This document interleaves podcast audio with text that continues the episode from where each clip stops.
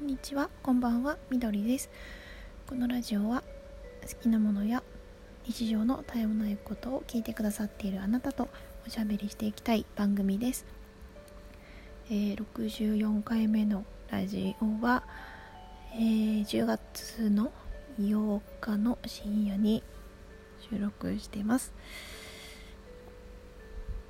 うんまだ前回のソジーの話の法則とかその他関連して思うことをちょっとまとまらなそうなんですけど話したいと思います。うん、まあその自分がちょっと知りたかったとか興味のあった内容だったんですけど実際はその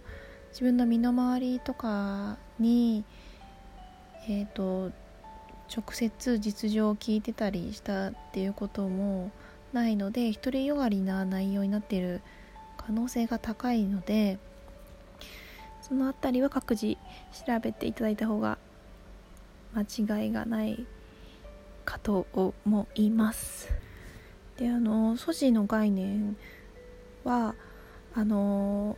すいません是非あの前回のトークを聞いていただい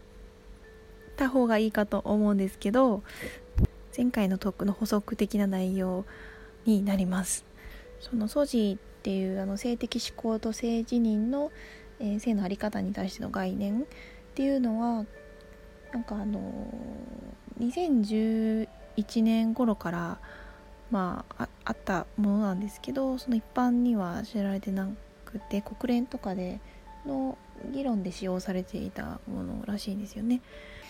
でその LGBT っていうあの言葉自体の方が今は浸透しているのであのその言葉を使うのはあの否定しているわけじゃなくてそっちの方が分かりやすいっていうのであればそれでも全然いいと思うんですよ。ただその全部は網羅できていなくてその漏れてしまった人たちの話が見えなくなってきてしまう。っていうのとそのどうしてもこの少数派の人の話っていう風に受け取られてしまうんですよね。そうではなくて全員が持っている属性とか全員に関係のある話っていう風に捉えるためにこう別なものとして分けるんじゃなくて自分にもそういう素質があるかもしれないなって思えるためにも素地っていう言葉の方が、うんまあ、いろんな人が楽になるんじゃないかなと思うんですよね。まあ、ただその簡単な話ではないのですごく、まあ、複雑で難しいんですけどあのこの素地の中でもいろいろと細かい問題とかは当然あのあるとは思いますだからこの考え方をあの誰かに強要したりこういうふうに思わなきゃいけないっていうことではなくてで、まあ、相手をその傷つけたりすることはあってはいけないんですけどそのあこういうものなんだっていうことをただ知るだけでいいんですよね。ただそれを知っているっていうだけで、うん、いろんなことが納得できるというかまあ性別に限った話じゃなくていろんなことがそういうふうに捉えられたらいいかなと思うんですけど、まあ、年齢とか、うん、国籍とかとかそういう話になってるとまたちょっと話は違ってきますけどなんかこう特別視しないというか当たり前のものとしてこう受け入れなくてもいいからそういうのがあるんだっていうふうに思うことだけでもその水面下の見えないものを排除しないで済むしそういうなんか、まあ、該当する人たちがもう声を上げやすいし自分はこうですっていうのをためらわずに言えるようになるのかなと、うん、思いますね。だから本当はそんなに少数ではないかもしれないんですよね。あの異性愛者のふりをしてた方がいろいろと ねあの生きやすいから言ってないだけの人って結構意外とたくさんいるんじゃないかなと思いますだからまあ異性愛者とかそのに限らず、うん、誰のことも好きにならないとか誰のことも性的対象に思わないとか自分の、うん、性別がわからないとかっていうことも普通にあるっていうふうに思えたらいいのかなと思います。で前回お話ししたツイッターのそのあの図解されてた方のお話をちょっと借りるんですけどその素地の概念ちょっとプラスして性自認と、えー、性的指向っていうの以外に交際形式っていうのを説明されていてそれは何かっていうと複数の人と同時に平等に付き合えるかどうかまたは同時に何人もの人を好きになるかどうかっていうことですよね。またそれに抵抗がないかどうかっていうことでまあ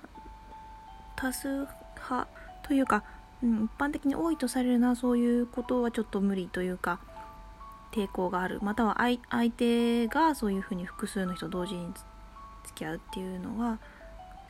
受け入れられないっていうことの方がまあ浸透してる概念かと思うんですけど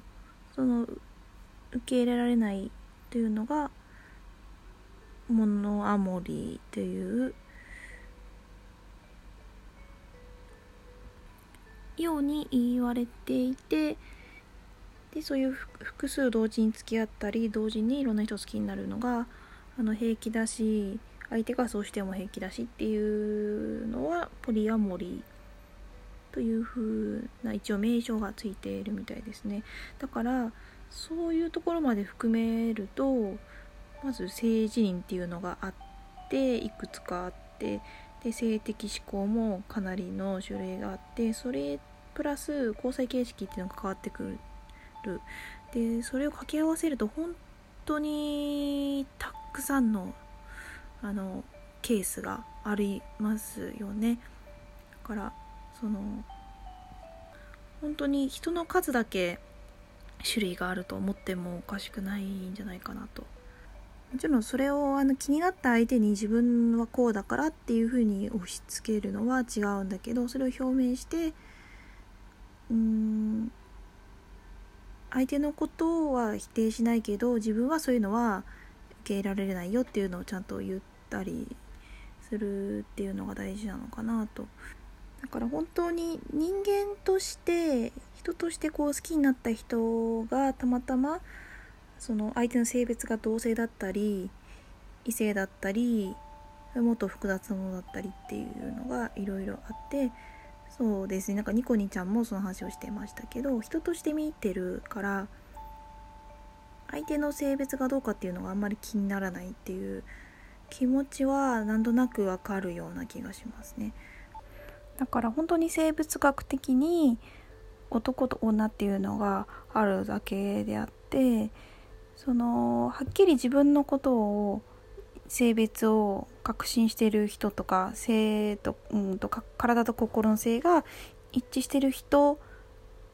たちに対しての生きやすい社会とかシステムがあああって今はだからそれ以外の人はちょっとうん不都合に感じすることもたくさんあるんですよね。当然あの子供が欲しいとか結婚とかっていう話になると制度の問題とかうん社会的なあの福祉の問題とかが出てくるのでちょっと今は話さないですけど当時の考え方をするといろんな他のこともなんか男らしさだったり女らしさだったりっていうのを過剰に強調することがすごく不自然なことっていうのが分かってくるし。服装も言葉遣いも仕事もいろんなことがそうなんですけどもう好きにしたらいいと思う。あの自分の好きにしていいんですよね。もちろん傷つけることはダメだし相手を強要に強要するのはダメだしそれをしない限りは自分の思うままにしたいんだけどそうできてないシステムとか法の整備が整っていないとか性教育が性教育がすごく遅れてることとかっていうのがあって日本では特にそういう人が不都合を感じやすい環境になっている現状がありますよね。だけど自分だってそのできてないところもあるしその綺麗事みたいな話し方をしてしまいがちなんですけど、うん、あのそういうふうに育ってきたからわからないものわからないで仕方ないと思うし私だってわからないし特に性的思考っていうのは自分が望んで育ったわけではないので